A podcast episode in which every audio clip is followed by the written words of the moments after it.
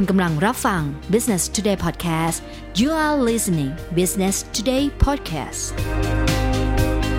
เราจะมาเจาะลึกเกี่ยวกับเรื่องราวของบล็อกเชนนะคะ โดยเฉพาะบล็อกเชนกับการพัฒนาเศรษฐกิจจะสามารถช่วยอะไรยังไงได้บ้าง แน่นอนค่ะวันนี้เดี๋ยวเราจะต่อสายนะคะ ไปทางด้านของคุณปรินพานิชพักนะคะ ซึ่งท่านเองก็เป็นที่ปรึกษากิตติมศักดิ์สมาคมสินทรัพย์ดิจิทัลไทยค่ะ ที่จะมาอ่า เจาะลึกแล้วก็ขยายความเกี่ยวกับเรื่องนี้ให้คุณผู้ชมได้เห็นภาพชัดเจนมากยิ่งขึ้น แต่ว่าก่อนอื่นเนี่ยคุณแก๊ปเองก็อยู่ในแวดวงของบล็อกเชนมายาวนานครับผมศึกษาตลอดเลยด้วยเนาะใช่ครับอืมนะครับค่ะก็เรียกว่าบล็อกเชนเนี่ยถูกนำมาใช้ในอุตสาหกรรมการเงินค่ะนะครับเรียกว่า 42%เลยอืมนะครับของการของที่อุตสาหกรรมทั้งหมดนะครับแล้วก็สามารถนำไปใช้ในหลากหลายอุตสาหกรรมนะครับภาคการผลิตค้าปลีกอืมนะครับรวมถึงบันเทิงนะครับค่ะก็สามารถนำบล็อกเชนนะครับ มาใช้ได้ทั้งหมดใช่แล้วค่ะนะครับแต่ว่าส่วนเนื้อหารายละเอียดเราจะไปเจาะลึกอีกนะคะ กับทางด้านของคุณปรินค่ะ ซึ่งตอนนี้อยู่ในสายแล้วนะคะ สวัสดีค่ะ ครับนี่ครับก็จะจะสอบถามนะครับว่าคือคุณปินก็อยู่ในแวดวงแวดวงของบล็อกเชนนะครับ แล้วก็สินทรัพย์ดิจิตอลมาสักพักหนึ่งนะครับ อยากจะอธิบายครับว่าเอ๊ะบล็อกเชนเนี่ยมีส่วนในการพัฒนาเศรษฐกิจได้ยังไงอะครับ ก็จริงแล้วนะครับระบบบล็อกเชนเอามาใช้ในเศรษฐกิจ แล้วก็ในธุรกิจเราชีวิตประจำวันได้หลายวิธีนะครับ วิธีแรกในวงการการเงินนะครับ ก็ได้มีการนำมาใช้นะครับ เพื่อที่จะเเพิ่มความโปร่งใสของระบบการเงินนะครับ ความโปร่งใสในที่นี้เนี่ยรวมไปถึงการวิเคราะห์ตัวดอกเบี้ยก็ต้องยอมรับนะครับว่าในเศรษฐกิจชีวิตความเป็นอยู่ของผู้คนทุกวันนี้ในประเทศไทยเนี่ยบริษัทขนาดเล็กขนาดย่อม SME เนี่ย ไม่สามารถเข้าถึงแหล่งเงินทุนที่ถูกและเป็นธรรมได้ เพราะฉะนั้นระบบบล็อกเชนเนี่ยนะครับมันเป็นระบบที่สามารถเชื่อมโยงบุคคลที่อาจจะเป็นกลุ่มคนที่ต้องการสินเชื่อต้องการสภาพคล่องให้กับบุคคลกลุ่มหนึ่งที่อาจจะมีสภาพคล่องล้นเหลือ หรือสามารถปล่อยสินเชื่อได้ ระบบที่เขาเรียกว่า peer to peer lending P2P เนี่ยนะครับ อันนี้เป็นแพลตฟอร์มที่บล็อกเชนสามารถนำมาใช้เชื่อมโยงนะครับในมิติของวงการการเงิน ที่จะเพิ่มมูลค่าให้กับเศรษฐกิจ ให้กับวิธีการเอ่อดำเนินการธุรกิจได้อย่างคล่องตัวการระดมทุนก็จะมีต้นทุนที่ถูกลงที่ดีขึ้นได้นะครับครับอันนี้คือเรื่องการเงินค่ะนะครับ การวิเคราะห์สินเชื่อก็ทำให้เอ่อคนที่เป็นบริษัทสตาร์ทอัพบริษัท SME เนี่ยสามารถเข้าถึงแหล่งเงินทุนนะครับ ได้ง่ายขึ้นสะดวกขึ้นด้วยนะครับเอิ่มอันที่สองนะครับวงการที่เกี่ยวกับการเกษตรหรือการบริโภคเนี่ย ต้องยอมรับว่าในยุคปัจจุบันนี้เนี่ยนะครับประชาชนทั่วไปค่อนข้างจะแคร์กับสุขภาพใช่ไหมครับ อยากบริโภคของดีอยากทานของที่สะอาดนะครับ เพราะฉะนั้นมันก็เชื่อมโยงว่าบล็อกเชนเนี่ยนะครับสามารถที่จะเป็นระบบที่สามารถดึงดูดเก็บข้อมูลของสินค้าเกษตรได้นะครับ ให้รับทราบรู้กันทั่วประเทศว่าสินค้าเกษตรอันเนี้ยที่สมมติเราซื้อจากซูเปอร์มาร์เก็ตหรือห้างเนี่ยแค่สแกนดูก็จะรู้ว่าสินค้าเนี่ยมาจากทุ่งนาไหนมาจากไร่อะไร นะครับมีกระบวนการดูแลสินค้าอย่างไร มีการกระบวนการทำการเกษตรแบบเป็นเกษตรปลอดภัยเกษตรยั่งยืน หรือเกษตรอินทรีย์เลย ซึ่งไร้สารปลอดสารเลยนี่นะครับสิ่งเหล่านี้ครับก็จะช่วยทำให้ผู้บริโภคเนี่ยมีความมั่นใจมากขึ้น และพร้อมที่จะจ่ายราคาพรีเมียมให้กับเกษตรกรได้นะครับ ซึ่งระบบบล็อกเชนเนี่ยมีความสามารถครับที่จะทำให้การจัดเก็บข้อมูลเป็นไปอย่างระเบียบเรียบร้อย มีการดึงมาเช็คได้ทันที แล้วก็ไม่สามารถเอาไปแก้หรือไป เอาข้อมูลปลอมข้อมูลผิดๆมาใส่เพิ่มได้นะครับ ซึ่งตรงนี้ก็เป็นลักษณะโดดเด่นที่ว่าบล็อกเชนเนี่ยจะใช้ได้ด้วยในวงการที่เกี่ยวกับอาหาร เกี่ยวกับการเกษตร เกี่ยวกับการพิสูจน์ต้นตอของสินค้าเกษตรที่มานะครับ วงการยาวงการ medical วงการรักษาพยาบาล ก็สามารถใช้บล็อกเชนมาเป็นตัวที่พัฒนาจาก database ข้อมูลคนไข้หรือพัฒนาตัวยาใหม่ๆนะครับ อันนี้ก็สามารถเก็บการวิจัยและพัฒนาข้อมูลได้อย่างทันท่วงทีอย่าง อย่างเรียบร้อย แล้วก็เวลาจะอนาคตจะมี stage หนึ่ง stage สองในการวิเคราะห์วิจัยยาเนี่ย อันนี้ก็ดึงมาตรวจสอบมาดูได้ว่ายานี้มีที่มาที่ไปอย่างไรนะครับ trace ได้ อันนี้เป็นหลักเด่นที่บล็อกเชนเอามาใช้ได้ วงการพลังงานมาซื้อขายพลังงานนะครับ แบบเป็น distributed ledger คือซื้อขายกันตรงได้โดยที่ไม่ต้องผ่านตัวกลางไม่ต้องมีตัวกลางใหญ่ๆอย่างปตทอนาคตสามารถซื้อขายไฟฟ้ากันได้เอง โดยตรงเลยได้จากผู้ผลิตไฟฟ้ากับประชาชนคนไทย ทุนให้กับคนในการใช้ไฟฟ้าด้วยนะครับอืมค่ะ ก็เรียกได้ว่าบิตบล็อกเชนเนี่ยนะครับ ก็สามารถนำมาใช้ได้หลากหลายอุตสาหกรรมทีเดียวนะครับ ทีนี้จะจะขอความรู้นิดนึงครับว่าแล้วบล็อกเชนเอ๊ะบิตคอยน์ตัว currency มันเป็นเรื่องเดียวกันหรือมันต่างกันหรือตรงไหนอะครับอย่างนี้ครับ จริงๆแล้วมันมีความเชื่อมโยงกันบ้างนะครับ แต่ว่าถามว่าอย่างว่าบิตคอยน์นี่นะครับเอ่อ คือคือพูดง่ายๆคือตัวบล็อกเชนเนี่ยเป็นระบบหลังบ้าน อืมเป็นระบบเป็นอย่างอินเทอร์เน็ตใช่ไหมครับ ฮะ อย่างอินเทอร์เน็ต w w w www เนี่ยอันนี้เป็นเหมือนโครงสร้างพื้นฐานหลังบ้านของระบบออนไลน์ ตัวบล็อกเชนก็เป็นระบบเป็นโครงสร้างพื้นฐานของอินเทอร์เน็ต 4.0 เป็นระบบหลังบ้านนะครับ ส่วนตัวบิตคอยน์หรืออีเธอเรียมหรือหรือเหรียญสกุลดิจิทัลอื่นๆ ที่เป็นคริปโตเคอร์เรนซีเนี่ย อันนี้คือหน้าบ้านคือเป็นแอปพลิเคชันที่เราใช้ใช่ไหมครับตัวบิต คอยน์เองก็เป็นเหรียญที่สามารถมีการซื้อขาย มีการเก็งกำไร มีการลงทุนกันได้ อันนี้ก็เป็นเป็นตัวเหรียญฟังก์ชันข้างหน้างาน แต่หลังหลังบล็อกเชนในเบื้องหลังนี่ก็เป็นระบบไอ้ตัวบล็อกเชนที่มาใช้ขับเคลื่อนบิตคอยน์นะครับ แล้วอ่าบล็อกเชนในเมืองไทยครับตอนนี้อ่าสถานการณ์เป็นยังไงบ้างอะครับก็ก็มีบางบริษัทเริ่มใช้บ้างแล้ว จริงๆแล้วแม้กระทั่งองค์กรของภาครัฐ หรือหน่วยงานอย่างแบงก์ชาติธนาคารแห่งประเทศไทย ก็ได้มีการเอาระบบบล็อกเชนเนี่ยมาใช้หลังบ้านในการพัฒนาระบบ interbank settlement นะครับอืมโปรเจกต์ที่ชื่ออินทนนท์ครับก็เป็นการพัฒนาในการเอาเทคโนโลยีทันสมัยมาใช้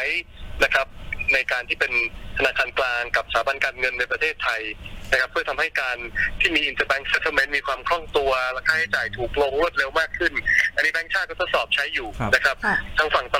เองก็ได้มีการพัฒนาระบบภายในที่เป็น distributed ledger นะครับ ซึ่งตรงนี้อนาคตก็อาจจะเป็นการที่สามารถเอาบริษัทมาจดทะเบียนบนแพลตฟอร์มของบล็อกเชนได้ครับหรือแม้กระทั่งการที่ tokenize asset หรือสินทรัพย์ที่อาจจะอยู่ในตลาดหลักทรัพย์อยู่แล้วเนี่ยตั้ง 700 กว่าหุ้นเนี่ย อาจจะมีการ tokenize ให้มาซื้อขายกันบน distributed ledger platform ได้นะครับ ซึ่งอันนี้ก็เป็นเป็นข่าวดีครับที่ทั้งตลาดทุนแล้วก็ทั้งฝั่ง แวดวงการเงินเนี่ยเริ่มเอาตรงนี้มาใช้แล้วนะครับครับ ในด้านพลังงานปตทเองก็ได้มีการพัฒนาระบบซื้อขายพลังงานชื่อ Certis ซึ่งตัว Certis เนี่ยครับก็เป็นตัวระบบที่จะมีการซื้อขายพลังงานโดยที่ไม่ต้องผ่านตัวกลางนะครับปตทก็ทดสอบระบบอันนี้อยู่หลังบ้านนะครับ บริษัทอย่างบางจาก BCPG นะครับ มีการเอ่อ joint venture ไปร่วมกับ SC Asset นะครับ บริษัทอสังหา พัฒนาระบบโซลารูฟในหมู่บ้านของ SC Asset แต่ละบ้านก็มีโซลารูฟของตัวเอง แล้วถ้าเกิดมีพลังงานไฟฟ้าที่ได้สร้างมาจากตัวพลังงานแผงไฟฟ้าโซล่าร์เนี่ยมากพอเนี่ยเกินกว่าที่ต้องใช้ในบ้านตัวเองก็สามารถขายเข้ากริด ในหมู่บ้านนั้นได้ แล้วก็มีการซื้อขายพลังงานไฟฟ้าในหมู่บ้านนั้นได้ด้วยนะครับทั้งนี้ทั้งนั้นแล้วเนี่ยการใช้ตัวบล็อกเชนหรือใช้ในระบบต่างๆ เหล่านี้มันจะพัฒนาไปได้มากน้อยแค่ไหน ก็ต้องขึ้นอยู่กับกฎระเบียบการควบคุมกำกับดูแลด้วยนะครับ ว่าจะมีกฎหมายที่ทันยุคทันสมัย หรือไม่ไปเป็นอุปสรรคต่อการพัฒนาการใช้บล็อกเชนในอนาคตด้วยนะครับ ซึ่งอันนี้ก็สำคัญมากนะครับเอแล้วตอนนี้ทางนโยบายภาครัฐนะครับ มีการส่งเสริมควบคุมดูแลในตรงนี้ยังไงบ้างครับ มคิดว่ามันเป็นดาบ สองคมนะครับ ที่เราจะมีกฎหมายหรือมีอะไรมาควบคุมกำกับดูแลหรือส่งเสริมมากเกินไปนะครับจริงๆประเทศที่เขา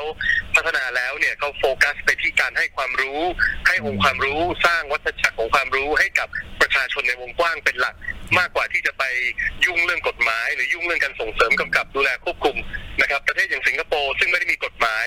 พรกสินทรัพย์ดิจิทัลไม่ได้มี digital asset law แต่สามารถมีพื้นที่เปิดให้นวัตกรรมเหล่านี้เนี่ยมาวิ่งโลดแล่นได้อย่างเต็มที่ได้นะครับอันนี้ก็เป็นจุดบวกนะครับเอ่อก็ต้องต้องศึกษาดูครับ เพราะว่าบ้านเรามีพรกสินทรัพย์ดิจิทัลออกมาค่อนข้างเร็วอืมซึ่งก็มีข้อดีข้อเสียปะปนกันไปนะครับครับ ตรงนี้ผมว่าขึ้นอยู่กับการบังคับใช้กฎหมายด้วยขึ้นอยู่กับความแน่นอนของกฎหมาย แล้วก็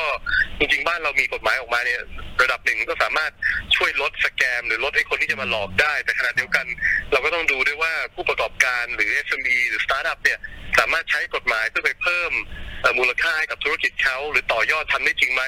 เพราะตั้งแต่พรกสินทรัพย์ดิจิทัลออกมาเนี่ยการระดมทุนในตลาด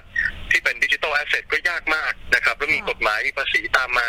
ทำให้การจ่ายภาษีตั้ง 27%เนี่ยเป็นอุปสรรคใหญ่อันหนึ่งที่ว่าต้นทุนทางธุรกิจมันเพิ่มขึ้นมาเยอะเลยนะครับ อันนี้ก็เป็นเรื่องหนึ่งที่ภาครัฐก็ต้องดูว่าจะมีการยกเว้นภาษีตัวนี้ไหมเพราะว่าสิงคโปร์เขาภาษี0%เปอร์เซ็นต์เพราะเขาไม่มีตัวกฎหมายสินทรัพย์ดิจิทัลนะครับ อันนี้ก็ต้องดูว่าเพื่อนบ้านเราทำอะไรอยู่ด้วย ไม่ใช่ว่าเราสักแต่ว่า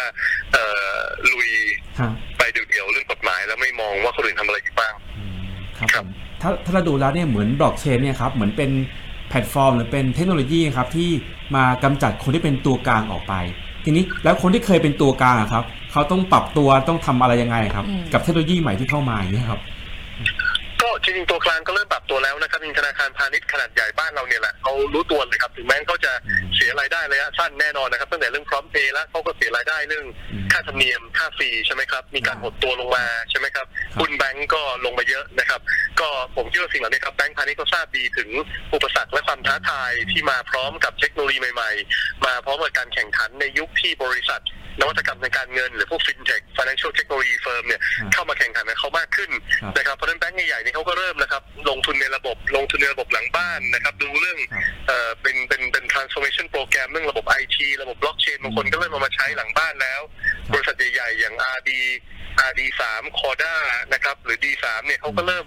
มามามามารุยตลาดในเมืองไทย เป็นบริษัททำพัฒนาพัฒนาระบบบล็อกเชนครับในทั่วโลกเนี่ยก็เริ่มมาทำงานกับสถาบันการเงินบ้านเราใกล้ชิดมากขึ้นนะครับเพราะว่าตัวใหญ่ก็เริ่มพัฒนาตรงนี้นะครับครับเอ่อทั้งนี้ทั้งนั้นแล้วครับมันก็ต้องตื่นตัว นนี้จะไม่ได้มาแต่จากอุตสาหกรรมเดียวกันเองค่ะอย่างเดี๋ยวนี้ยุคนี้กลุ่ม CP ก็เริ่มพัฒนาใช่ไหมครับ ระบบครับปล่อยสินเชื่อออนไลน์ ผ่านทางแพลตฟอร์มของตัว Ascend ซึ่งเป็นออนไลน์ของกลุ่ม CP ที่เป็นพาร์ทเนอร์กับ Ant Financial ของ Alibaba ครับอันนี้ก็มีการที่มิติใหม่ที่จะให้บริการทางการเงิน ในวงกว้างกับประชาชนคนไทย บนระบบบล็อกเชนนะครับแม้กระทั่งกลุ่ม JD .com ครับก็มาพาร์ทเนอร์กับ Central ซึ่งอันนี้อนาคตก็อาจจะมีการบริการทางการเงินเพิ่มมากขึ้นด้วยครับรวมไปถึงบริษัท ที่เป็นร้านค้ามือถืออย่าง JMart ก็ได้มีการพัฒนาแพลตฟอร์ม การปล่อยสินเชื่อออนไลน์นะครับ อย่างแพลตฟอร์มชื่อป๋าป๋าใจดีแจกเงินนะครับชื่ก็อชื่อสองมาสามารถทำเอาระบบบล็อกเชนออกมาใช้งานได้ที่จะใช้ข้อมูลให้เป็นประโยชน์ ทั้งนี้ทั้งหมดแล้วเนี่ยครับมันขึ้นอยู่กับว่าตัวคนตัวใหญ่จะปรับตัว สามารถใช้ข้อมูลมหาศาลที่คุณมีเนี่ยยังไงได้เพื่อจะเพิ่มธุรกิจเพิ่มมูล ค่าให้กับธุรกิจคุณ เพราะว่าข้อมูลในยุคปัจจุบันนี้เนี่ยคือเหมืองทองในยุค4.0 ที่แท้จริง เพราะฉะนั้นบริษัทขนาดเล็กขนาดกลางขนาดใหญ่ก็ต้องเร่งที่จะปรับตัวพัฒนาศักยภาพการใช้นำเอาข้อมูลมาใช้ให้เกิดประโยชน์ต่อยอดรายได้ให้ได้นะครับโอ้ครับวันนี้เราพูดถึงคนตัวใหญ่แล้ว big corporate แล้วทีนี้สตาร์ทอัพไทยๆของเราครับเอ๊ะแล้วจะจะมีส่วนร่วมในตรงนี้ยังไงครับอ่านี่ครับคือผมว่าสตาร์ทอัพในเมืองไทยก็ต้องตื่นตัวตื่นรู้ที่จะศึกษาแล้วก็เอิ่มเรียกว่ามองรอบด้าน เพราะว่าเราไม่ได้อยู่ นะครับสตาร์ทอัพก็ต้องที่จะเคลื่อนไหวครับกระหายหิวที่จะศึกษาเรียนรู้จากสตาร์ทอัพทั่วโลกนะครับว่าเขาทำอะไรมาแล้วบ้าง ไปล้มตรงไหนมาแล้วบ้าง เพื่อจะไม่ไปล้มซ้ำนะครับ หรือเพื่อเอาตัวอย่างดีๆเข้ามาในบ้านเราจะเป็นพาร์ทเนอร์เขาก็ได้หรือไปจับมือ นะครับอันนี้สตาร์ทอัพไทยต้องทำให้ดีให้เป็นมากขึ้น การเสริมความรู้ train คนเพราะสตาร์ทอัพไทยจริงๆอาจจะยังขาดองค์ความรู้ในบางเรื่องใช่ไหมครับครับบางทีทำโดยกลุ่มคนรุ่นใหม่ คนไฟแรง แต่ว่าบางทีขาดวิชาความรู้ด้านบัญชี ด้านการตลาด ด้านกฎหมาย ด้านการเงิน ซึ่งสิ่งเหล่านี้เป็นทักษะสำคัญนะครับ ในการบริหารจัดการบริษัทให้สำเร็จเอ่อลุล่วง แล้วก็เติบโตอย่างยั่งยืนได้เนี่ยเพราะฉะนั้นการเสริมทักษะการเสริมทรัพยากรมนุษย์ของทีมครับให้ดีได้เนี่ยอันนี้สตาร์ทอัพก็ต้องเร่งที่จะทำที่พัฒนาแล้วก็หา partner มาเสริมด้วยนะครับนะครับอ่าพูดถึงความรู้นะครับ ก็แล้วก็ทราบว่าคุณปิงก็ตอนนี้เป็นที่ปรึกษากิตติมศักดิ์นะครับ ของสมาคมสินทรัพย์ดิจิทัลไทยอันนี้เราตั้งสมาคมมานี่คือคือเพื่ออะไรครับอันนี้ครับจริงๆสมาคมนี้ผมผมไม่ได้เป็นผู้ก่อตั้งนะ ผมเป็นที่ปรึกษากิตติมศักดิ์ให้เขาเขามาเชิญไปเป็น แต่ว่าค่ะผู้ก่อตั้งเขามีความตั้งใจที่จะให้องค์ความรู้ที่ถูกต้องให้กับประชาชนคนไทยในวงกว้าง นะครับ ในแง่ของมิติว่าบล็อกเชนมาแล้วเนี่ยอืมมันใช้ประโยชน์อะไรได้บ้าง แล้วการลงทุนในบล็อกเชน หรือใน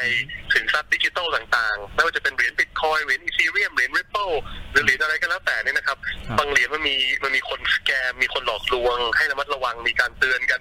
นะครับไอ้ตรงนี้ก็จะเป็นเป็นพื้นฐานของการสร้างสมาคม เพื่อจะเชื่อมโยงเครือข่ายที่จะเป็นกระบอกเสียงให้กับสินทรัพย์ดิจิทัลให้กับวงการ ทศไทยเรานะครับเอ่อมีอีกด้านหนึ่งนอกจากมีการเป็นเหมือนกับเป็นหมาเฝ้าบ้านเป็นกระบอกเสียงแล้วเนี่ยค่ะผมคิดว่าการพัฒนาอุตสาหกรรมระยะยาวเนี่ยมันก็ต้องสร้างเครือข่ายสร้าง network มีวัฏจักรของ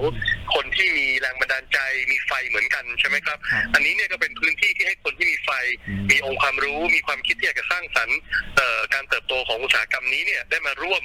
กันสร้างอุตสาหกรรมด้วยกัน อาจจะมากำหนดกฎเกณฑ์มาตรฐานอุตสาหกรรม นะครับ เพื่อที่จะพัฒนา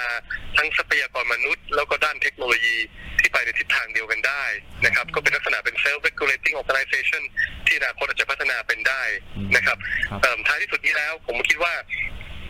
บ้านเราเนี่ยเวทีการให้องค์ความรู้มันก็มีหลายรูปแบบเรื่องอย่างสมาคมสินทรัพย์ดิจิทัลของประเทศไทยก็จะจัดงานตัว blockchain Thailand Genesis 2019อืมวันเสาร์ที่ 30พฤศจิกายนอันนี้ก็เป็นหนึ่งในมิติที่มีการรวมตัวคนในสมาคม แล้วก็จัดงานนี้เป็นงานใหญ่งานแรกนะครับ ที่จะเปิดตัวมิติใหม่ของการเอาบล็อกเชนมาใช้ทั้งในด้านชีวิตประจำวันในด้านธุรกิจ ในด้านภาครัฐนะครับอืมก็เป็นเรื่องที่น่าสนใจที่ต้องเราต้องขนขวายตื่นตัวตื่นรู้กับเทคโนโลยีทันสมัยมาแล้วเราปรับตัวยังไงนะครับอ่า นะครับก็เดี๋ยวท้ายนี้ครับอยากให้ขอถามคุณปินนะครับว่าถ้าอย่างนี้แล้วเมืองไทยแล้วก็มีพลกรสินทรัพย์ดิจิทัลนะครับแล้วก็มีกลุ่มคนที่รวมตัวกันเป็นสมาคมสินทรัพย์ดิจิทัลนะครับ ทีนี้วงการบล็อกเชนในประเทศไทยเราเนี่ยครับจะมีโอกาสที่จะเป็นศูนย์กลางการลงทุนเทคโนโลยีในภูมิภาคนี้ได้ไหมครับเป็นได้นะครับก็ก็ผมเชื่อนะครับว่าคนไทยเราตื่นตัวตื่นรู้เรื่องบล็อกเชนค่อนข้างเยอะนะครับเลย เพราะฉะนั้นผมคิดว่าเอิ่มเราเองมีกฎหมายอย่างพรกสินทรัพย์ดิจิทัลเนี่ยอุตสาหออกมาก่อนใครแล้วนะครับก็ต้องดูว่าเราจะช่วยพัฒนาอุตสาหกรรมยังไงเนี่ยมีกฎหมายกรอบกฎหมายชัดเจนกว่าคนอื่นเขาเนี่ยเราทำยังไงที่ดึงดูดการลงทุนให้มาบ้านเรามากขึ้นค่ะดึงดูดให้คนหันมาสนใจ หันมาใช้เทคโนโลยีดีๆ อย่างบล็อกเชนครับในการเพิ่มมูลค่าให้กับเศรษฐกิจให้กับสังคมเรามากขึ้นได้ ซึ่งสิ่งต่างๆเหล่านี้เนี่ยมันบางทีมันใช้เวลาใช้ความเพียรในการที่ต้องสร้าง แต่ต้องเริ่มทำตั้งแต่วันนี้ ซึ่งผมคิดว่าความตั้งใจทั้งในแง่จากภาครัฐภาคเอกชนเนี่ยมีเยอะนะครับ ก็ภาคประชาชนเองนะครับต้องตื่นรู้ที่จะขวนขวายหาความรู้ เพื่อจะเร่งพัฒนาศักยภาพตรงนี้ด้วย แต่ผมคิดว่าเราเป็นฮับเป็นศูนย์กลางได้นะครับ ก็ต้องรอเรื่องกฎหมายกฎเกณฑ์บางอย่าง ที่อาจจะมีการไฟน์ทูนมีการปรับมีการปรับให้มันเหมาะสมกับในยุคปัจจุบันในการแข่งขันกับต่างประเทศด้วยนะครับ แต่ก็เป็นโอกาสที่คนไทยเราจะ เรียกว่าดึงเอานวัตกรรมสมัยใหม่มาใช้เพื่อจะเพิ่มมูลค่าให้กับเศรษฐกิจเราได้ครับ ก็ต้องขอบคุณพี่ปินมากนะครับ ที่วันนี้ก็แวะมาพูดคุยกับเราค่ะนะครับเอาละค่ะขอบพระคุณนะคะ สวัสดีค่ะ